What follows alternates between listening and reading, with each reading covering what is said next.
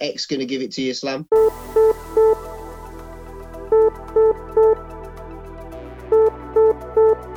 Incoming transmission. Engage house party protocol. Mark 4 powering up. Mark 17 powering up. Mark 44 powering up. All suits are online. Welcome to House Party Protocol. Power up suits and welcome into another episode of House Party Protocol. My name is Will, and with me today are two of the most awesome people in the entirety of the MCP community, nigh the world. And that would be Aaron from Web Warriors Protocol. How you doing? You're right. Oh, doing well. And John, who's just John, and he's just awesome. Mate, that is a great intro. I don't think I'm ever going to live that down now. Well, I mean, now you just gotta to, you know, perform. You know, you, you the the bar's been set. I think it's too high, but I will do what I can. No, no, you got it. You got it. I believe in you. I know. I know the truth. So, anyways, gentlemen, thank you so much for being with me today. It's uh, kind of kind of a rocky start today. I overslept a little bit, and I thought I'd missed our recording time. So, you know, life is just going to come at you like that sometimes. But I really appreciate it, and um, I want to say. First of all, thank you to uh, all the suits out there for listening and everything. I really appreciate that. And we have a big packed show today. And the first thing we're going to talk about is Aaron, as most of y'all know, has been running his Web Warriors. I mean, he does do the Web Warrior protocol after all, but he's made some changes to his roster, had some new events lately. And uh, Aaron, you and John had a team event lately, right? Um, so it was going to be a team event. However, just before it was set to go ahead, they changed it to a singles format just because the numbers were a little bit wonky. Uh, Um, gotcha. it, it, it meant that we could get some more people involved, which was good. And, you know, it was still a great event anyway. Oh, okay, good. Well, I'm glad to hear that. But uh, you made some changes to your roster, so I'm excited to talk about that a little bit because you know you were uh, I don't know about a pioneer, but you were definitely on the the forefront of throwing the Corvus Proxima and the Web Warriors thing. So I uh, I'd like to talk about that a little bit, and then we also have some brand new X Men characters to break down, and they gifted us with a nice little reveal today as well. So we'll talk about all of that in due time. But first up, Aaron, let's talk about your roster because for a while it was kind of what it was. And you've made some changes recently. Let's talk about what those changes are.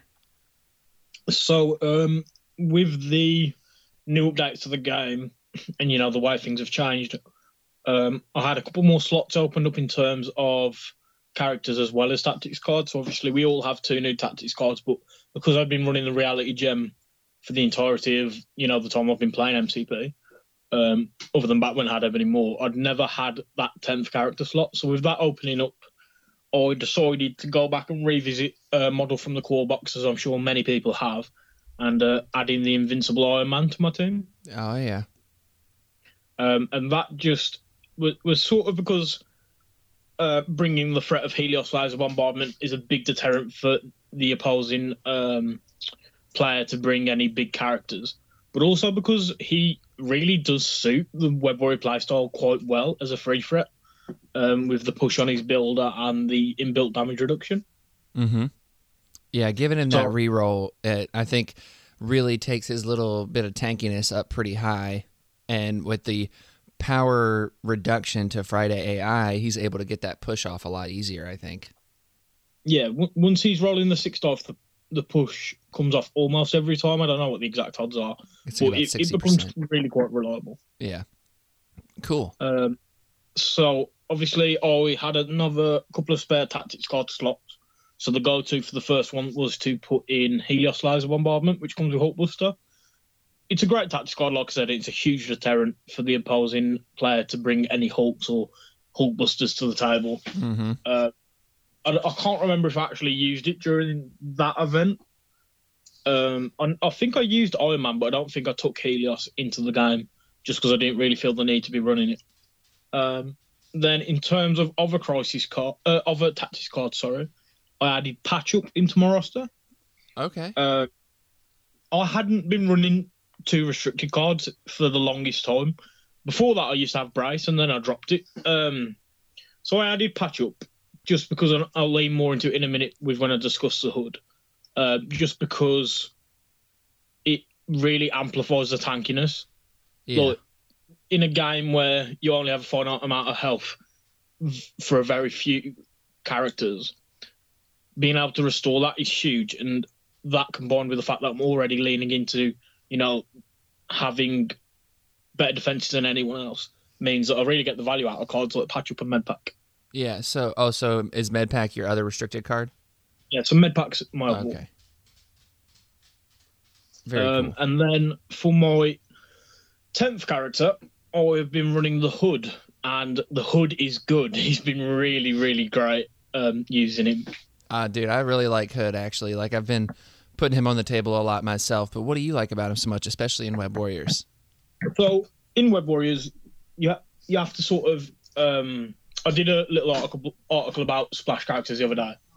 And- Very good, by the way. I would advise everyone to go check that out.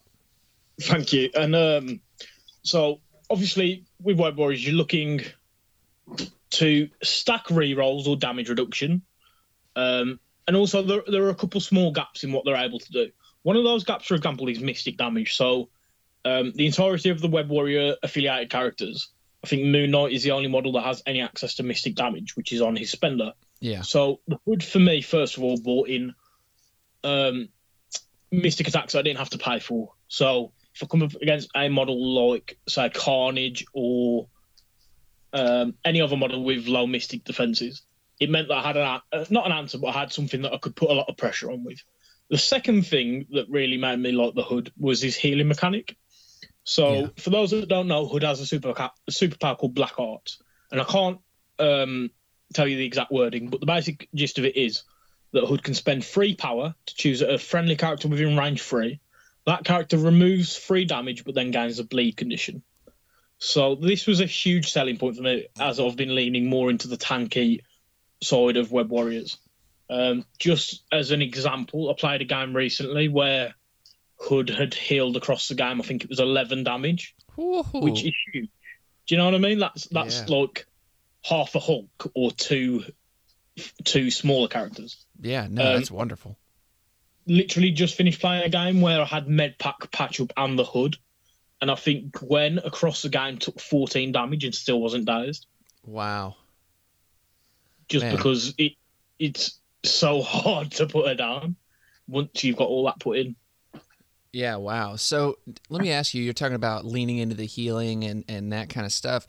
Do you find it that sometimes you have to sacrifice a quote unquote better play to get the healing in when you feel like someone's about to go down? Or do you feel like that that's always the optimal play is to keep your people up? Um, I'd imagine there's a couple of scenarios where it's not the very most optimal play. However, there are very few occasions that I can think of where healing a, healing a model and allowing them to stay in the game longer isn't going to be a good play. I mean, th- there's a couple of times where, um, for example, I could attack somebody Yeah. and maybe damage them, or I could move and heal somebody.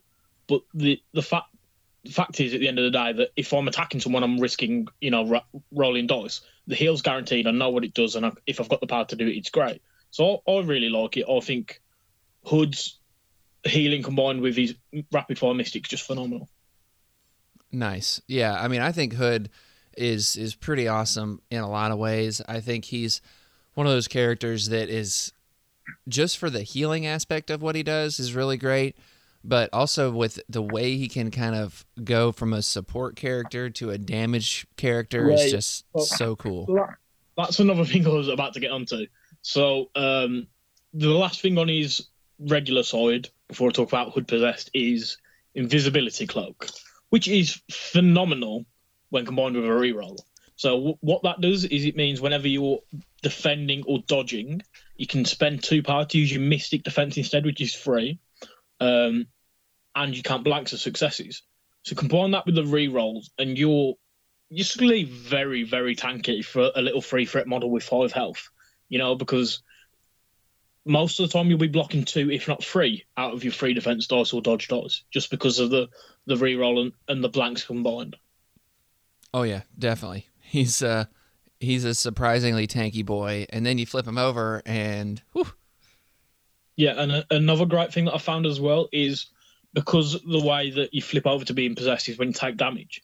The Web Warrior reroll lets you sort of choose in some situations where you might not have had the opportunity. For example, if the opponent uh, has a bad roll and rolls one success and you roll one block, then actually, you know, there's a couple of times where you'll go, cool, I'm going to re-roll it with my Warrior reroll in order to take the damage and then transform. Yep, which you know is, is a really solid play for some of the shenanigans you can do with his plays. For example, um, Hood and Gwen were both targeted in a beam attack the other day, oh nice, um, and I think it was the new Hulk's Thunderclap, and Hulk only did one success into the Hood, and I went, you know what, actually, I'm going to re-roll my defense, and my opponent seemed a bit confused. Um, I took the damage, and then what I was able to do is go, cool. So now I'm going to transform the Hood and place him in front of Gwen. So now you won't be able to throw anything at Gwen to finish her off, which was, you know, a great play that was really annoying for my opponent. interesting. Yeah, yeah. No, I like that. That's that's really good. So it's interesting that you say re-rolling the success to to get to where you can take that damage. I've done that a couple of times with Hood, and it's every time it's like, "What are you doing? You know, you got a block there." I'm like, "Yeah, I know, but Yeah. uh, it's because I'm going to do something really cool. Just watch." You know what the dice mean, right? And I'm like, yeah, yeah, it's fine. Trust me. I've got this.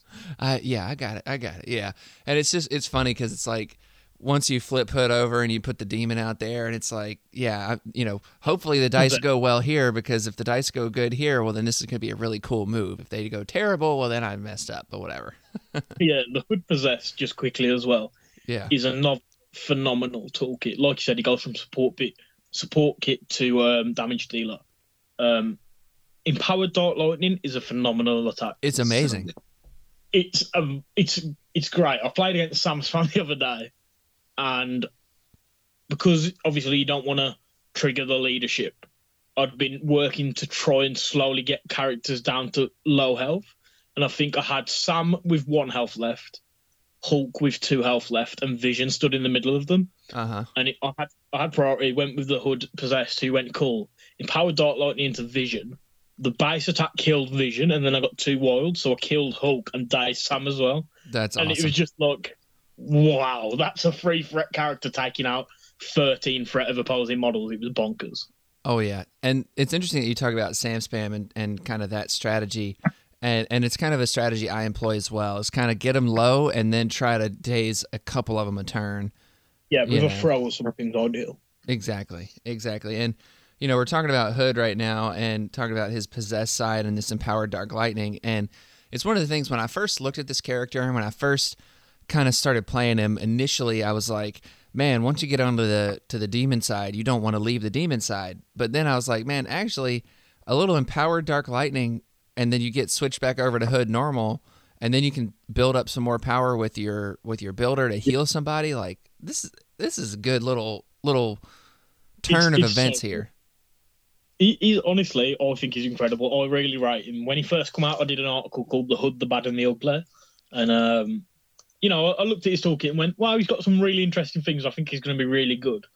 But then I wasn't able to pick up his character pack straight away. Yeah, Um, and then after recently managing to get hold of it, I've I've used Hood in almost every game since then. He's just absolutely great, especially when going wide with Web Warriors. yeah, yeah. I think he's he's really really good, and and he's one of those characters that there's a lot going on, and once you kind of figure out where to start using him and and where to kind of maximize those activations with him, I think he gets to be a pretty interesting character. And you know, as a character that I think is really good, is also I've had those games where he doesn't really do anything. Just it just happens. You know. Yeah, And- How have you found like giving the bleed condition out to people when when you're healing them? So like let's use your Gwen example, maybe not that exact situation, but like okay, so she's over there, she's hurt. And if she's activated, you heal her up, she gets the bleed conditions, it's not that big of a deal. But what if it's someone that hasn't activated? Do you feel like giving them that bleed condition can end up being more of a detriment? So I don't know if it necessarily ends up being more of a detriment. What I've had is I've started to look at it in the sense that I'm healing them for two and taking so so because I'm giving them bleed, I'm healing them for, for two damage because they're going to take another one from the bleed. Because Right. it's very rare that I'm going to be actually investing in action to shake that. As I've said with the Web Warriors, with the rerolls combined, if you look at a character like Miles, it's always worth it, I think. And again, it's it's about removing the randomness. You it it becomes a controlled situation where you know you're going to take one damage and you know when you're going to take it, rather than a situation where you sat sat with a model with one or two health left, going, okay, they could they could just be dazed by a throw. Um, it's definitely problematic in the sense that you know it is damage inevitably, but I think planning ahead and making sure you put it on the right targets. Most of the time, it'll be fine. There's there's a couple of times where I've healed someone, then they've taken some more damage, and then the bleed has left them with one health after that. But I don't I don't think I've had a situation where it's been really bad. I think my opponent could definitely look at a model and go, "Cool, I only actually need to do four damage rather than five because then they're in a situation where they have to shake the bleed or they die." But in that situation, then you can weigh up the odds of, okay, maybe I do shake the bleed this time. So it's it's definitely something to bear in mind. You definitely have to think about it. But as I said, I don't think it it's that bad that it's going to cripple you every time you do it. I think there'll be a couple of times where you do it and you know it might come back and bite you. But other than that, you it's pretty sound most of the time. Nice. And John, have you played into this this new iteration of Never Die Spider People? I've not played into this new iteration of Never Die Spider People. Um, You've we've- just seen it, I've haven't just you? seen it several times and looked at it and gone, yeah, that doesn't look all that fun to play against. I mean, watching Hood just, you've got like seven or eight power. So he was like, well, there's three healed off Gwen, there's three healed off Moon Knight. Then he was doing a rapid fire. Then he triggered and took out Luke Cage with empowered Dark Lightning. And then he went, oh, and now I'll take this point. And I was like, oh, no, thank you. Yeah, it's really good.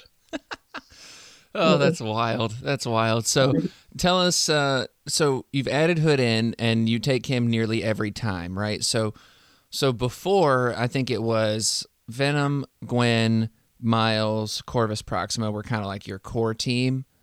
Yeah. And and what is your kind of core squad looking like now?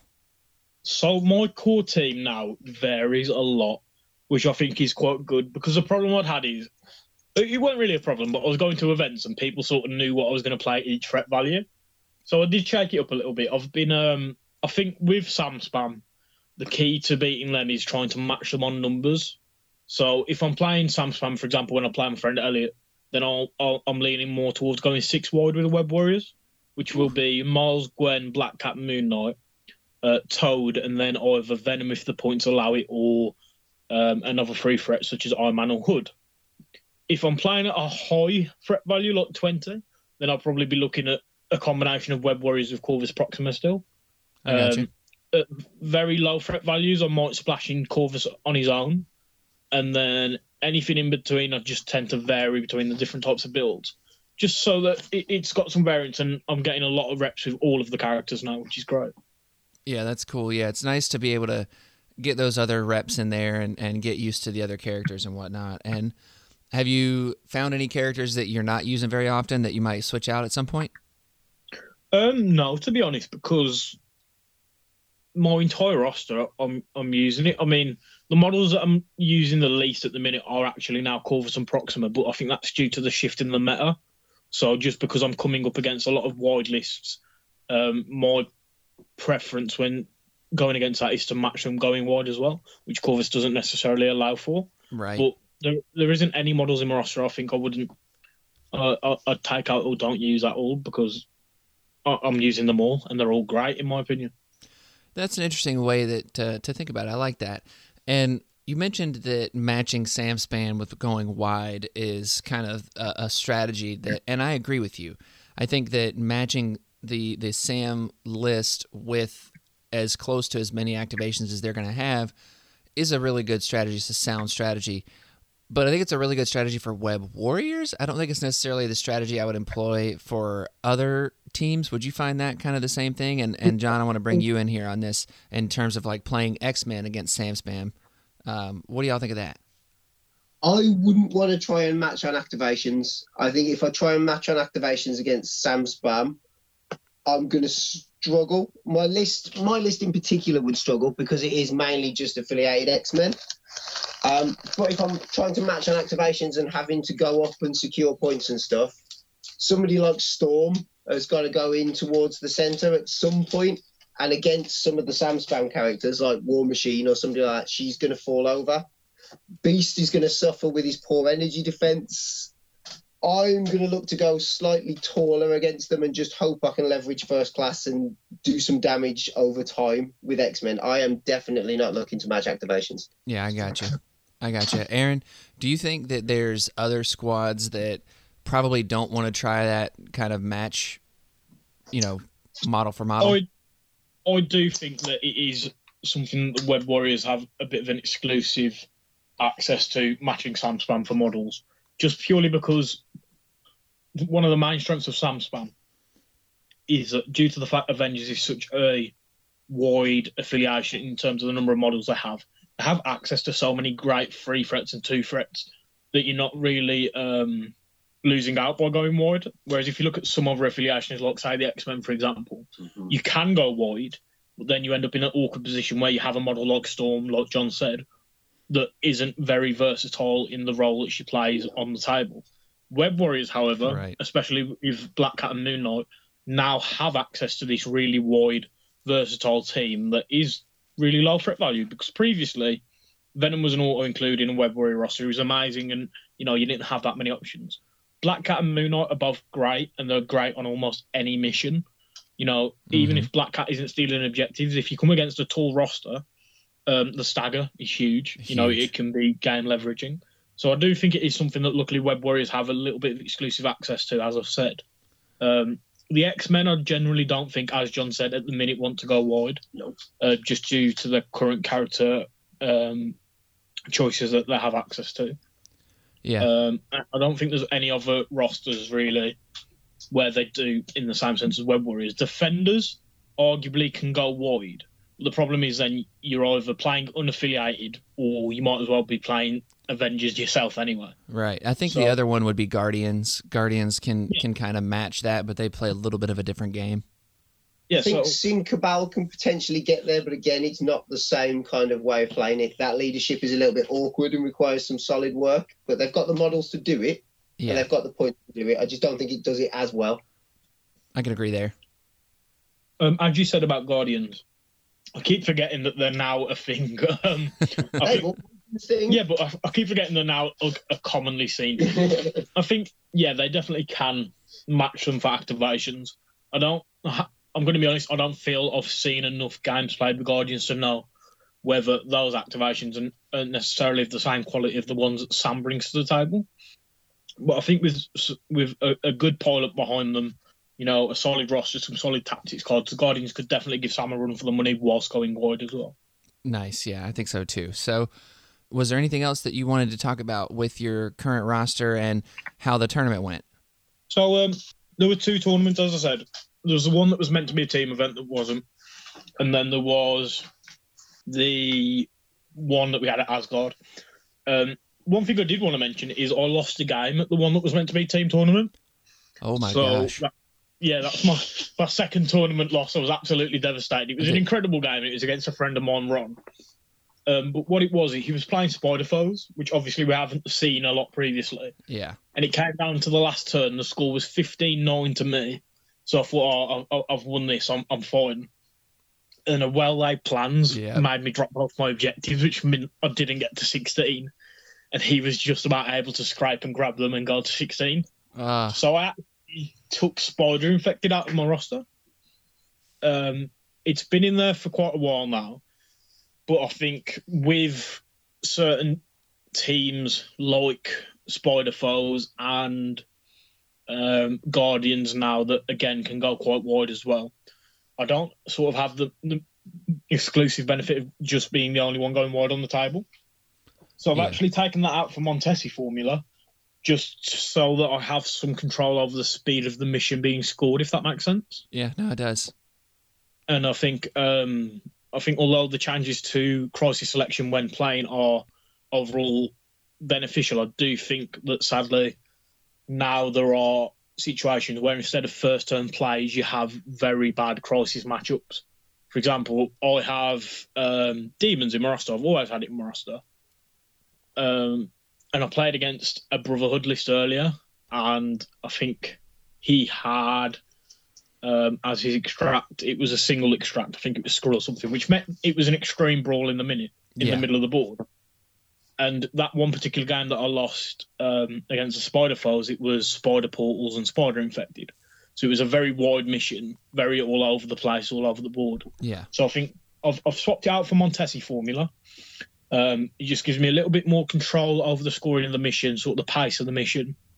Um, the fewer extracts is ideal for me because I have some really great objective runners that can get one, and then it's sort of just their job to protect it. And then the other thing on top of that is, uh, as far as I'm aware, all webs up benefits the attack that you get from the beams.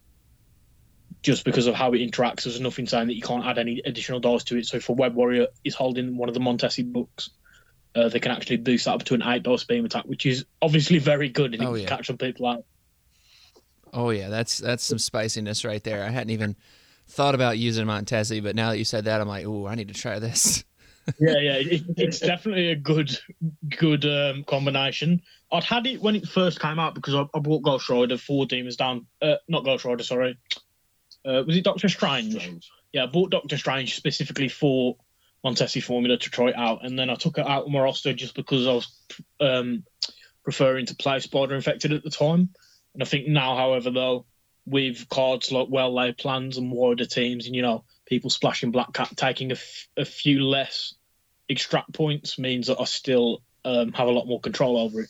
And um, what a lot of people would say as well is because I've seen some discussion around the fact that people are taking extracts where there isn't an odd number. Um, I don't know if you've seen anything about that, Will, but just to stop if the opponent has priority, the opponent has a benefit of them moving up and grabbing the middle one. But Right. again, I feel like I can mitigate this with my Black Cat, so I'm not too worried about that. Well, and by by mitigating that, you mean like she can go up and steal? Is that what you're referring to? Yeah, so I, I can I have the counterplay. Yeah, I'm pro- I, might take a um, a VP drop on the first turn, and they'll obviously have one more than me. But I feel I can set up to take it back on the second turn. And Yeah. what it actually does sometimes, quite ironically, it's like a fly going into a spider's trap. Um, if somebody runs up to take the middle point, say a Montesi or a spider infected. That can put them in a position where Gwen and Venom are going to move forward and pull Yeah. them in, and suddenly they've lost a character round two. Absolutely. Yeah, I've I've done the same thing. Um, it's it, I kind of have grown as a player a lot over the last little while, and it's one of those things where if somebody moves up to that middle and I've got Gwen or Venom in a position to go and reel them in, oh, it's happening. yeah, definitely. I mean, there's nothing more scary for an opponent when their objective runner, like say Toad or Quicksilver, suddenly gets lashed in by Venom and can't use any rerolls on the defense, and they're just getting beaten up by the symbiote. Exactly. Yep, I love it so much, and uh, it's it's interesting that you're talking about kind of the uh, the the way to think about objectives because you know the conventional wisdom, quote unquote, with Web Warriors is oh you know be on the D shape, you want to play secures, be you know run around on the on the D shape secures, and while I love that strategy, like it's it's one that I employ and it's one that we talk about a lot, but we don't talk about why it's good. And simply put, it's because you have the mobility to get between them easily, whereas a lot of other Yeah. teams don't. That's the that's the only thing that makes it good. And anyways, when you're talking about extracts, like I've I had Spider Infected in my list for a while too, and I did didn't really like how it was playing, so I put it in uh, put in cube fragments instead. But I think I might do the Montesi formula thing. But my thing is, is I like the games that can score fast. And why do you like the slower scoring games there? I think that's really interesting. So it's it, it, it was sort of that situation where um, there were, it swung from me being 15 9 up to 16 15 to my opponent. So just not allowing those crazy situations where you know some bonkers where you can't really plan around it, some bonkers dice open up an opportunity like that. So the slower scoring for me mainly just means that if I have a, relo- you know a solid plan that suddenly goes really wrong due to a lot of bad dice or some spikes or something I didn't see coming, I might not be penalised as much because my partner might not necessarily be then scoring five points. They, they may still only be scoring three. So I it just you. stops some really swingy, dicey situations. I got you. Yeah, John. What about you? Do you like the kind of slower scoring or the faster scoring uh, crises? I prefer a slower score. I don't like five extracts. Um, I don't like sticking somebody in the centre if I have priority to try and take that extract, allowing knowing that somebody's got a couple of activations to maybe take them down and then take it off me. Um, I do prefer the slower scores because it gives me an opportunity to try and get out early and then just kind of grind it out with some X Men from a range. Um, the fast score I played the weekend uh, against Midnight Suns. I had a bit of a swingy turn three where it went against me. I had a bit of an issue with Cyclops. I'd forgotten I'd blind obsession somebody, and he went down after two attacks in a Siege of Darkness because I'd rolled six less defense dice. oh no. Uh, Yeah, yeah, but it happens. Um, so then the turn swung the other way, and they were up by like five points because they took like all the extracts off somebody else because they'd managed to field dressing Ghost Rider who came back and took out a couple of characters, and it was. It, that's kind of the reason I avoid high scoring. I don't like that whole oh something went slightly wrong. I mean this time it was my fault, but something went wrong and I'm now six points down, and I'm not sure I've got the tools in my roster to get back from six points. right. So I, I do try and keep it slower scoring so as I can try and manage that. That makes sense. I get that. I get that. So overall, though, it sounds like these events were uh, pretty fun and exciting. And Aaron, it sounds like you're learning some new stuff about your roster all the time. Yeah, that, that's the main thing. Look, I don't, I don't think it's worth getting stuck in the way and thinking, oh, this is the roster. You know, this it's done. I know what it does. I don't need to improve it. I think it's always worth looking at different options and things that you can change around and different things you can try. You know, and uh, Oh yeah, what you can change up to improve or play differently because one roster is never going to be the best roster due to the fact that the game is constantly changing. So my roster, uh, when I first got into the game, obviously now might not hold up, and that's not because it's a bad roster, but it's because the game's in a different state to what it previously was. exactly.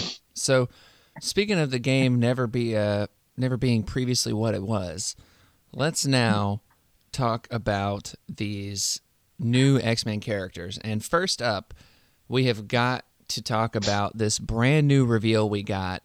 And I think it came through on Twitter. And basically, it's just we're getting an X23 and a Honey Badger. We are indeed, and I couldn't be happier.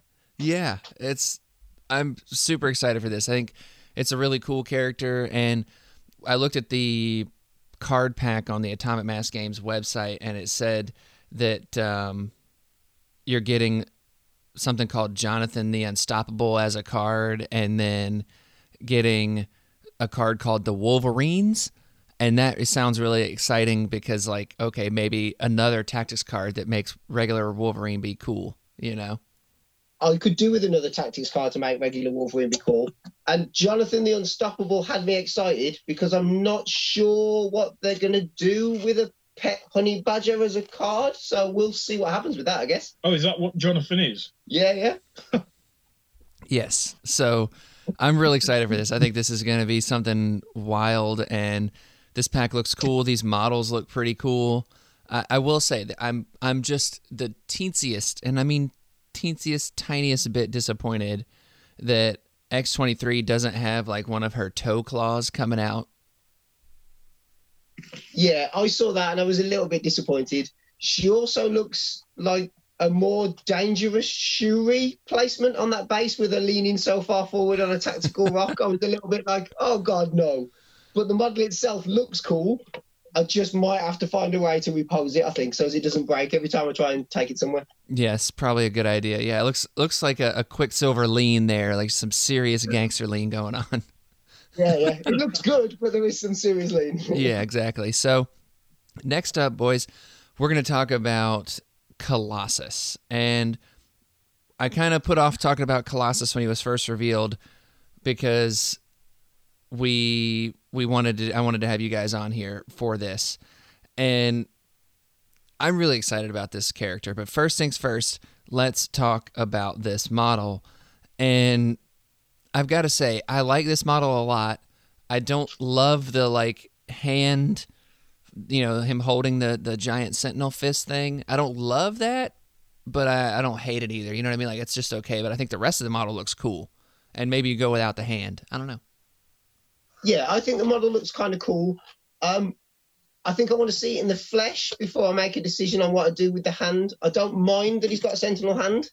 I'm just not sure how much of his face and stuff it potentially obscures. That's my thing. Um, yeah, but maybe I can repose it. There's nothing to stop me taking the sentinel hand off at the wrist and maybe turning it up the other way so as it's not covering so much of his face. I don't know, but I think as a general model, he does look solid. Yeah, and you said see it in the flesh. You mean see it in the organic steel? Get it right. Well, obviously, Just beating to it. what are you not going to do? Not painting flesh colours oh god, that'd be so weird. like he hasn't yet steeled up. That'd be so weird. or or like like his legs are, are regular cut like flesh color, and then you paint him up to where he's like mid transformation. Yeah, yeah. I mean, his legs in those almost thigh high boots have obviously got to be the bit that are flesh coloured.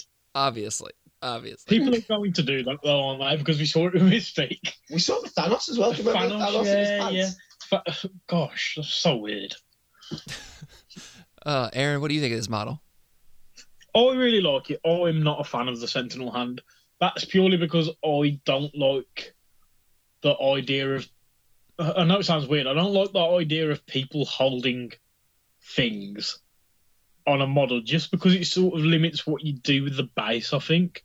I mean, this isn't an issue for lots of people, but you know, if if, say for example you you've got a roster that is um I don't know, the Midnight Suns, and you've decided to do all your bases in a really cool demonic way. You know, you've really lent into the, the hands coming out from the abyss, like on Blade's base. Uh-huh. It's just going to look a bit weird if Colossus is stood there with this huge sentinel arm, and I just don't really think it works, and it'll. I just, I just don't think it'll look right in certain rosters, sadly.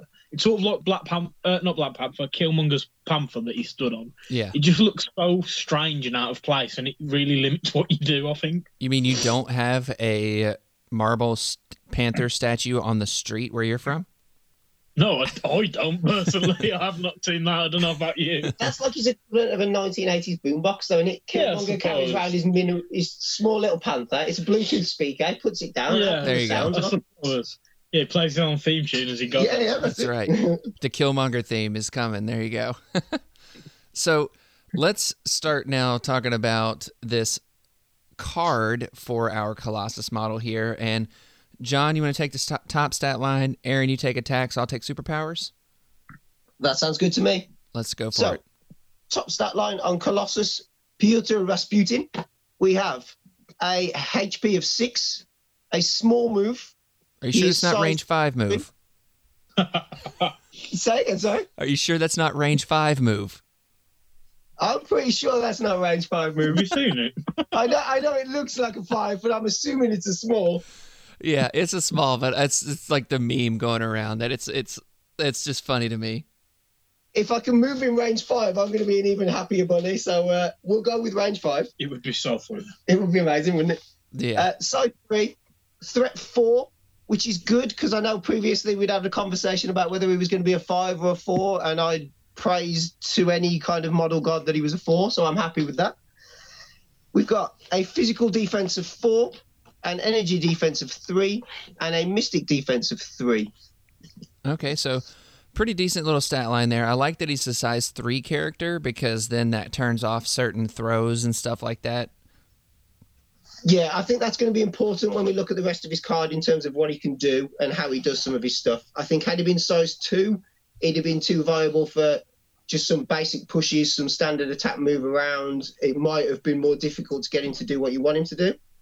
Um, his defenses are solid; they make perfect sense. That four physical is good.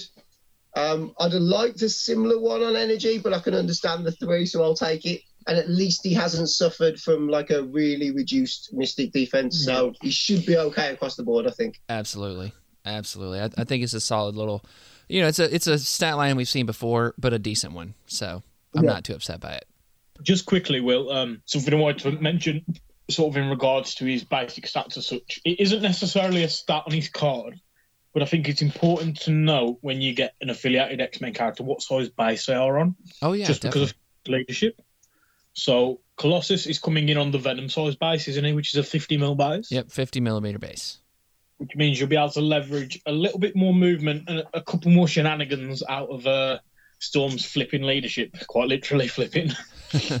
yeah, which I think is really good, especially for a character that moves short or range five or short or range five. Yeah. We're gonna assume, I think, that it's short. It although is. It's definitely short. It's just all over the board. I'm never gonna not make this joke because it's too good. so, next up, uh, Aaron, you want to talk about attacks? Yeah, so his basic strike is called Strike. It's a range two, five dice physical attack that doesn't cost any power to use. Uh, after the attack is resolved, Colossus gains power equal to the damage dealt, and it has the special rule concussive force. So on the trigger of a wild, after this attack is resolved, the target character loses one power. So it isn't quite sap power because Colossus isn't gaining it himself, but nevertheless, you're still taking the power away from your opponent. I really like that being able to affect their their power generation. I think is just a good thing. Yeah, it's really nice that it's on Colossus's builder because I mean the X Men have seen it before on Cyclops, but it's on his beam. So you're kind of rolling seven dice on Yeah. a beam, and then you're going, oh well, now you lose one power if I roll a wild.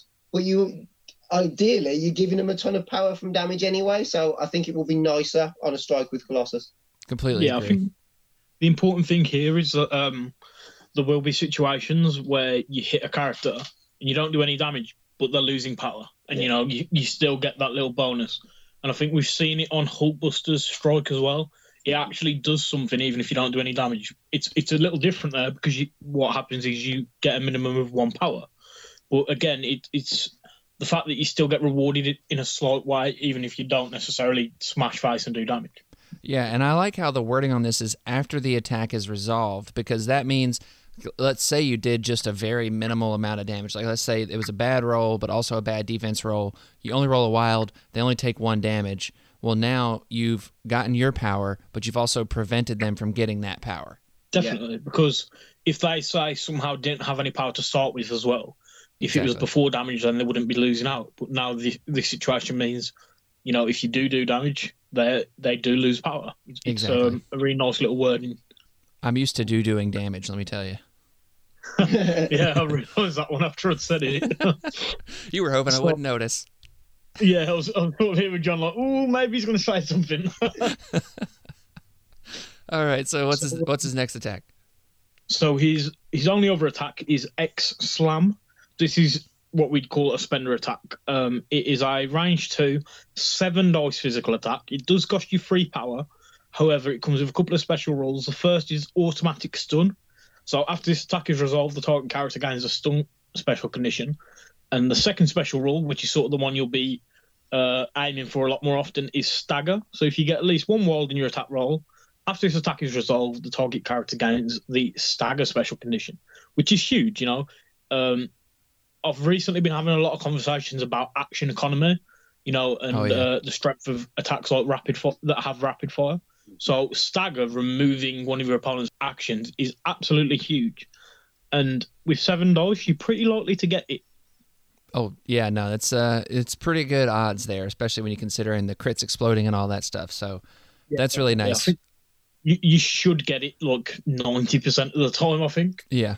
And let's go ahead and talk about the stun real quick because I don't want to overshadow that condition either because stun is one of those conditions that we've seen on characters like Nebula and uh, so many others. Like there, there, I don't remember all the other ones right now, but Nebula stands out as a character that gets really good access to stun. But it's a condition that when you would gain power, if you're going to gain four power, you only gain one instead.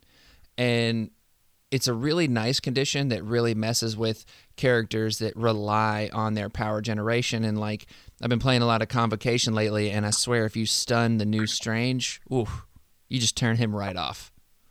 Yeah, so I think it would have been amazing if this was similar to Mystique's attack in the sense that it dealt stun before damage was dealt, because that would be absolutely brutal. But I think, as you've said, just giving it out guaranteed in general is going to be really quite powerful against characters that would normally guarant- um, would normally generate X amount of power return For sure. reducing one. And and just in general, like it's it's such a potent condition that I don't think we see people lean into a lot. But like once you've once you've been on the receiving end of it, it's uh it's pretty potent. And one of the things that I really like about the attack suite that we've got here on Colossus is I'm incentivized, I feel like, to use both. Like I don't feel like that there's any reason why I wouldn't want to use X Slam at certain times, like when I have the power to do so. I mean, we have these superpowers we're going to talk about here in just a second, but I feel like a lot of times we see these characters where it's like, ah, oh, man, I just I don't want to use the spender because I've got this other stuff I would rather do. But I think that X Slam is a spender that I could see myself wanting to try to use regularly. John, do you feel the same way? Yeah, I think X Slam is a solid move. I think if you're within range two, which you've got to be for Colossus to do any kind of damage anyway, and you've got the power, I think the benefits outweigh potentially having to spend that power. Whereas a lot of spenders, you look at and you go, well, actually, I can do better things with it. I can do a throw, I can do a hit and run, I can do some other stuff. Colossus isn't that expensive for what you get. And I think it's well worth going, actually. I'll spend the three. Or potentially, I'll spend a little bit less if Cyclops now becomes slightly more viable as a leader. Yeah. So maybe it won't even cost me the three. Yeah. I mean, you shoot, you could get it for free. That'd be nasty. I, I think, as John's just said, um, although we've not seen it so far, with a lot more X Men characters coming out, we might see Cyclops as a leader. I, I don't know if it's viable because it is still quite a weak leadership, but the fact that you'd essentially be possibly giving uh, a stagger out for one power is huge. Oh yeah. Um, and it's definitely going to be interesting because if you combine that with other characters, like say you slot in Black Cat, you know, Black Cat and Colossus then basically have the ability to give out stagger for one power on an attack. It's it's very good. It's going to be um, really interesting to see. Absolutely, and just uh, the last little note about this attack: seven dice is the sweet spot for me because anytime I start rolling more dice than that, that's when things get a little weird, and I roll those like, oh, I'm going to roll ten dice, blanks, skulls, all over the place. But seven dice, yeah, that's the sweet spot for me, so I'm here for it yeah, I think it, it's just worth mentioning as well. What's quite interesting here is if you look at um, the entirety of the characters that we've had released so far, I think it would be safe to say that normally an attack like this with seven dice, you know, um, a trigger on the wall and an inbuilt special rule, normally you'd be looking at paying four or even five power for this. Oh yeah. So I don't know if, if this is a change in the sort of um, uh, rules writing direction, design direction, or what. But I think it is good that they as you said, have made a situation where you're going to be weighing the utility and options to use both the spender and the builder because they're now both viable. They're both really good. Exactly. So let's now talk about his superpowers because I think that his attacks are, are solid. They're both range two, and he sh- he moves short, and so I, I don't love that. But let's let's dive into the superpowers and see what else we're dealing with here. So First superpower is an active superpower, so you have to use it on your turn. It'll cost you three power. Choose an interactive terrain feature of size three or less and within range two, and throw it medium. The superpower can be used only once per turn. So he's got a medium size three terrain throw. Uh, I like that it's medium. I wish that it was characters. I like that it's medium. I think characters would be amazing. Um, I will take throws within X Men. We don't have access to a lot of throws. I mean, we don't have access to a lot of character throws. So as you say, that would have been much better. Um, but anytime I can get a throw, I'll take a throw. Absolutely. It's just that extra damage if your dice don't go the way you're after. I think they're always useful. Oh, completely agree. I think it's I think this is great. Just that he has it on here. I mean, like if he didn't have a throw, it'd be weird. Yeah, Colossus with no throw. I know the one we were all after isn't on there, but we know it's coming on a tactics card, so I'm okay with it. So if he hadn't got another throw besides fastball special, it would be odd. It would be odd, which we'll talk about that in a minute. Next superpower here is a reactive superpower. So you can use it when the trigger happens, and it's going to cost you two power. Big Brother. When an allied character within range two of this character is targeted by an attack, there's your trigger, this character may use this superpower. This character becomes the target of the attack regardless of range and line of sight. So he's got bodyguard. Perfect. I think this is a really useful little bit of um, kit to have now in the X Men, just because of the general nature of some of the characters, such as you know Storm or Domino or Cyclops. A lot of them want to sort of skirt around the opponent's models and and plink damage from a distance, and the fact that you now don't have to worry about someone going, you know what, I'm going to run over and just beat Storm up because Colossus just goes, ha, no. And you suddenly fighting the big steel giant. Do you know what I mean? Oh yeah, absolutely. And and I think that this is also like one of these like incredibly thematic things. It's a simple thing that he he has bodyguard, but it's also really yeah. thematic because in the comics when he's not got the gem of Cyttorak like that, you know, Avengers versus X-Men time when he had that, it, when he's not doing that, like he really is much more of a defensive character than an offensive character, which I find to be very interesting. Yeah, he, he, he does act as a big brother to a lot of the X Men characters, you know. So I think it's absolutely perfect that he's got this superpower. And as I said, I think as well from a gameplay perspective, it also brings something that the X Men needed and that they're going to find a lot of use from. Yeah, absolutely, absolutely. And then once we get Magik in the game, he's they're going to be tied to the hip. I promise. so I think just thematically, that's going to be amazing. Not to mention the things they could potentially do on the tabletop together. Exactly. So I love this superpower. Next up, we have another reactive superpower, and I'm going to butcher the name of this, but it's reactive superpower. It's going to cost you two power. Bose moi? Bose moi? I don't know how you say it. Uh, Is it? I think it's. Is it bourgeois? That, that's what John said. I mean, it's moi is a is a French term for me. You know, moi. You know, like I'm. I'd, I'd have been completely different if that was me trying to pronounce that. I'd have gone boze moi. so yeah. I don't know. That sounds how better. You meant to say it. So, so anyone out there that speaks Russian and knows how to say this. Please send me a message because I just really want to know because I want to yell it out at the tabletop when I do it, and I don't want to sound like a complete idiot like I normally do. You know. If anybody will a message, please send it in text format so as you still can't work it exactly. Don't just a voice message. yes, do not send me a voice message. Just you know, just yeah, you say it like and then exactly spell out this word. I could see someone doing that. That's cool. oh man, that'd be great. But no, seriously, I really want to know how to say this one day. And yeah, maybe this is like a new a new thing that I mispronounce. Boza Boza Moy, I guess. I don't know. Anyways, uh, it's going to cost you two power. When this character is targeted by a physical or energy attack, it may use this superpower. Add two dice to this character's defense roll against that attack. Love, love, love the defense buff here. This is just wonderful. Like, I mean, he's basically got the Captain America defensive kit, which I love and which is very strong. He just can't afford it as easily. Yeah, I think that's the thing. I think when you look at his entire card, the kit he's got to stay alive is amazing. It's just about where his power economy comes from. Yeah. Um, because he's either got to be dealing tons of damage or he's got to be taking damage to be able to afford to do all the things he wants. So I do feel unlike Captain America, where you just pay for everything all the time, you may have to be quite specific around whether you pay for the bodyguard or whether you don't, and then hope that you can add some extra dice to his next time he's attacked. I, I think there's more choice with Colossus than there is with Captain America. Absolutely, I think a card like Advanced R and D is going to be really important to get him power early, so that you can have access to these powers, kind of at the right times. Yeah, definitely.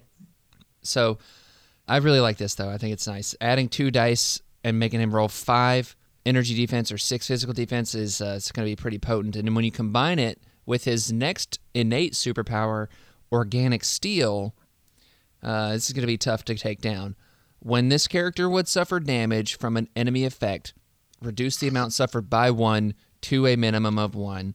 And then lastly, he has immunity to bleed, which makes sense so organic steel, tanky, you know, we've seen this kind of thing before. Reduce it by one to a minimum of one.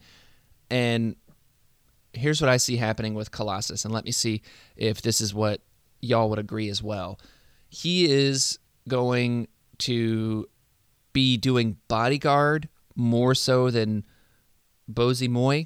I'm going to go with that now. We're going to say that. Um, Google will So what Bozy Moy actually means in Russian is roughly the equivalent of "Oh my God." So we can call it that instead if you want. No, no, no. I'm going to butcher the Russian language continuously. All right, no worries. Bozy Moy it is. Bozy Moy, yeah. We're just going to say that. Does it? Does Google Translate? Does it like say how to say it? I think it does actually. I can possibly get it up if you give me a second. All right, I'll, I'll keep talking while you're figuring that out. so, John, let me ask you this: Do you see Colossus just basically tanking a ton of damage and barely getting any power back in return? Like that's kind of what I'm seeing here, especially if he's in Storm's leadership and he's far enough away from, you know, he's not within range too, so he's getting that cover. Like, I mean, he's just gonna stand there and tank a ton of damage, right? Yeah, that's kind of how I see him going. He's he's gonna kind of take all the hits for somebody that he stood next to. Hopefully, he's going to be reducing it down. He's just as tanky as I'd hoped he would be. I think when you look at adding cover in, if you've got him within storm, um, he should add a lot of kind of like different options to the X Men as we've got at the moment. And he really is kind of the first proper tanky one that you're not too worried about sending him up towards the middle off. Everybody else at the minute, I'm a bit like, oh, they might die. Whereas Yeah. Colossus, I feel very much like he's going to go, he's going to stand, he's going to reduce it, he's going to be okay And Yeah. then he's probably going to, X going to give it to you, Slam. yeah, that's that's it. That X gonna give it to you, slam. I love it. That, So, Will, um, thi- this is. I'm not sure how this is going to sound, but Google has given me the option to hear it. If you're ready for this, Oh god, this is gonna be great. Let's hear it. right then. Боже мой. Bouge moi. Boja moi. Okay, so Aaron, you were pretty bright. See, I, I'm just amazing like that. But Moy is how I think it's meant to be said. Okay, and I I feel like I remember him yelling that out during the cartoon a couple of times. You yeah, know? apparently what it means is like, oh my god, oh my goodness, oh, oh god. So it, it basically means, you know, surprise and Right. exclamation at the same time. Right. I love it. I love it. It's thematic. It's cool. I, I mean, I know he says it in the comics. Like, I mean, I've I've read enough X Men comics over the years that this is a very common thing. But I've always just kind of, you know, like, oh, I, I know this is the thing, but I'm not going to even try to say this thing. So here we go. you know. So thank you, Aaron. I appreciate that. Boise boy. You know. There it is. Definitely. So, anyways, Aaron, do you think that the typical pattern with Colossus is going to be to kind of move up and just tank a lot of damage, but not really get a ton of power back in return? Yeah, so it's it's quite interesting, sort of the way that he's going to work. At least I think it is. Um, so essentially, it, it looks to me like he's going to be bodyguarding, and he isn't going to be taking a lot of damage. But what that also means is he's not going to be giving the opponent a lot of power. So although he's going to be quite power starved, when an opponent would say need two or three power to do a superpower or a throw, so they go for a model like Storm, and then you go actually no, you're going to hit Colossus. Um, I think it's equally going to power starve the opponent. Don't get me wrong, he, he's going to take damage. He's not completely Right. invulnerable to pain, but he he has got some good defensive tech. So he's he's going to be a little power starved after he's used it a few times, but on the same in the same way. So is your opponent, if that makes sense. No, it does. I think that's a really interesting way to look at it. Is a slow drip of power for both parties instead Yeah. of the the big burst of power that someone might want. Yeah, because you know, someone hitting Storm can sort of bank on you know spiking and get in if they do spike, they're going to get a lot of power because she doesn't have that defensive tech. But somebody hitting Colossus is suddenly going to come against a little bit of a brick wall where they Right. might only get one power. Yeah, you've spent two power in order to take the hit on Colossus, but it might be worth it. You might play out better. You might not take any damage at all, and suddenly your opponent's sat there going, "Hmm, now I don't know what to do." Yeah, absolutely. Absolutely. And and let me just go ahead and, and say this right now. Don't don't come at him with four dice physical builders. Yeah, mean, it's, it's not going to work. it, it's like look, if you're sitting there with Mystique and you need to build a little power, by all means go for it, but don't expect that good things to happen. yeah, you, you can't reliably put down a character that's got the kind of defensive toolkit that Colossus has. Don't get me wrong, enough dice, eventually you will kill something just because that's how dice work and the odds are in favour of the attacker. But I'd say, sort of, most of the time you might do one damage or you might just bounce entirely. And I think that that's great for Colossus. It, it really helps to protect, like I said, the more squishy models or the models that can't take a hit as well as he can. Absolutely. So I love this character. I think this is pretty cool. But now let's talk about his injured side.